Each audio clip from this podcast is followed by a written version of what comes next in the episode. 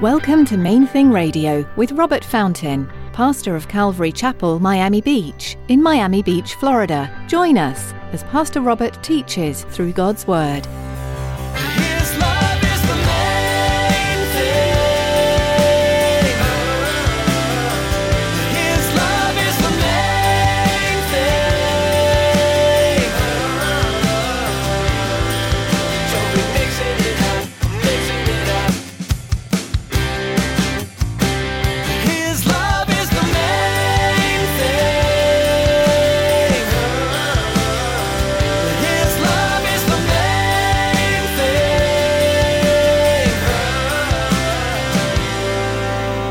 We need to cut out the spiritual junk foods.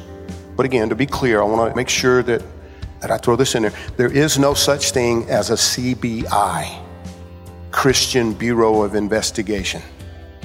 Doesn't exist. This ain't about your neighbor. It's not about your kid. It's not about your mama or your wife or your husband or what. No, no, no. This is about you. Keep it between you and Jesus. In today's message, Pastor Robert will make the analogy of spiritual junk food. What kind of spiritual junk food are you consuming in your life that is keeping you from having a true and healthy relationship with your Heavenly Father? Jesus wants to have a personal relationship with you. So, what are you doing to pursue that? Stick around after today's message from Pastor Robert. I have quite a bit of information that I'd like to share with you. Our web address, podcast subscription information, and our contact information. Now, here's Pastor Robert in the book of Romans, chapter 16, as he continues his message Final Thoughts. His love is the main thing.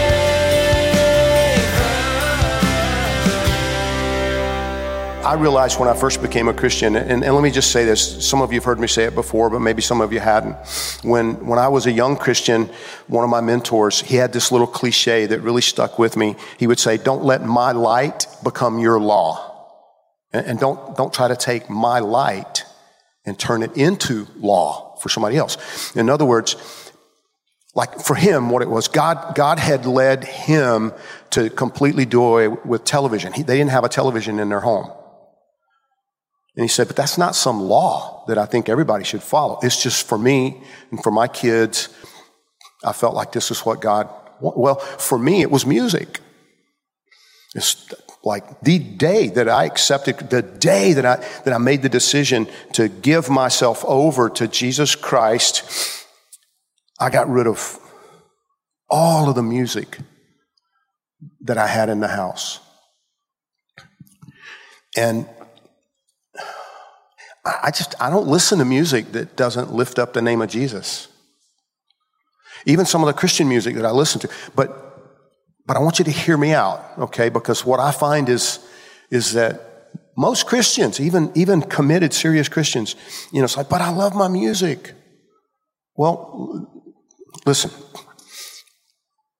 I, I grew up in Georgia, like I said a little while ago, and, and I'll let you in on a cultural secret. In Georgia, we put sugar in everything. We put, we put sugar in everything. Black eyed peas, there's sugar. Collard greens, definitely gonna have some sugar. And probably some sweet pickle juice, which is just sugar. You with me? Everything has sugar in it. Now, as I was growing up, and even after I got married, Elizabeth and my wife and I will laugh about it because one of my dad's sayings that she quotes it kind of as an example of obstinance. Sugar ain't never hurt nobody. That's one of my dad's little, sugar ain't never hurt nobody. He hasn't had teeth for 50 years. 55 or so. And he'll laugh and say, oh, maybe your teeth.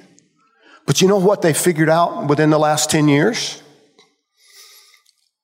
High cholesterol, sugar. Seriously. You know what I figured out in my life? Because, see, here, here's the problem, right? Why do we have problems with sugar? Because it tastes so good. I mean, I have a key lime pie in my refrigerator right now. It's got my name on it. I'm going to be eating that key lime pie over the course of the next week. But what I've realized is that if I'm not careful, because I'll sit down, I'm just like, okay, I'll just, I'll eat half the pie today And I'll run an extra 20, 30 miles this week, whatever, right? You know, kind of work it off. I'll make, I'll make it work. But here's what I found out. That doesn't work.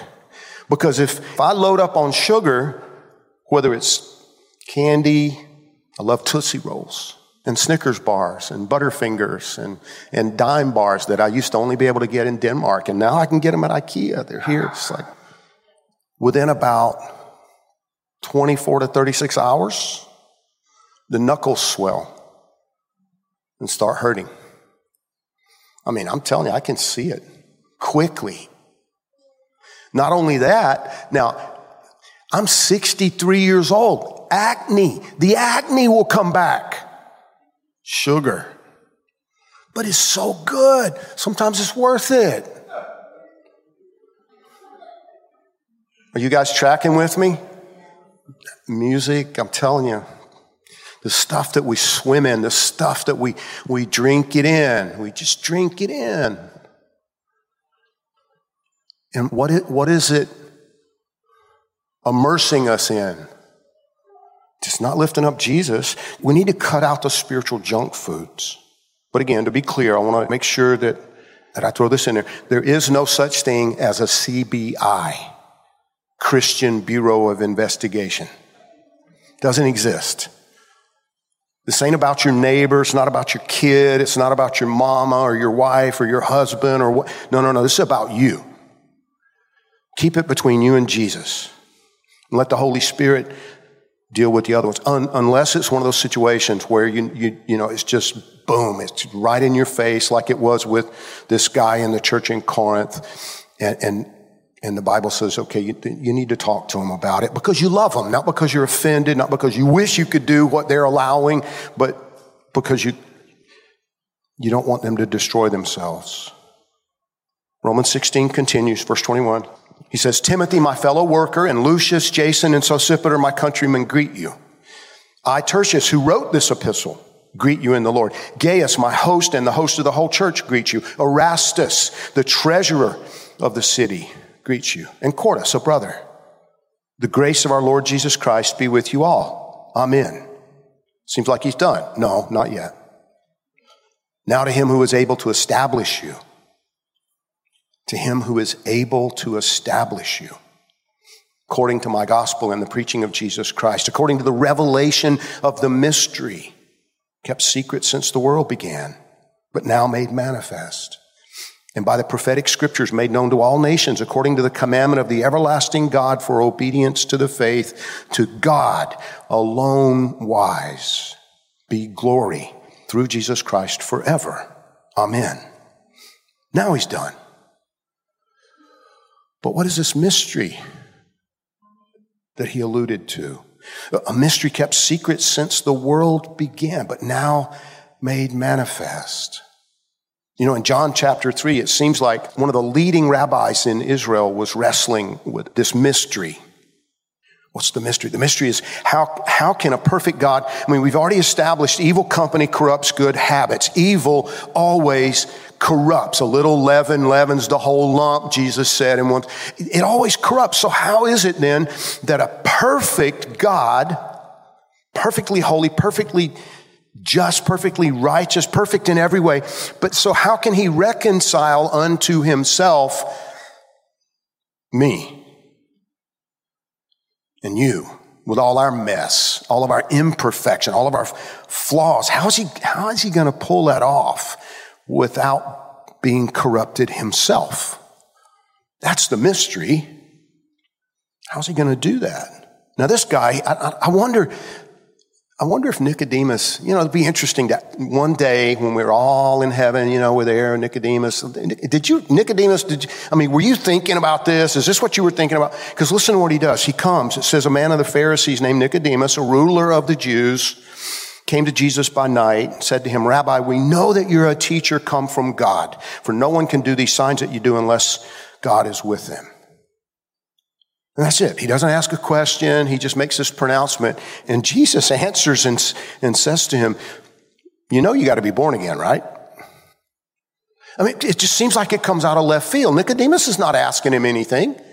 He just says, We know you're from God because you're doing some crazy miracles. And the only way that's possible is if you came from God. And, and Jesus says, Most assuredly I say to you, unless one is born again, he cannot see this, the kingdom of God. Nicodemus said to him, How can a man be born when he's old? Can he enter a second time into his mother's womb and be born? Jesus answered, Most assuredly, I say to you, unless one is born of water and the Spirit, he cannot enter the kingdom of God. That which is born of the flesh is flesh. His love is the main thing. His love is the main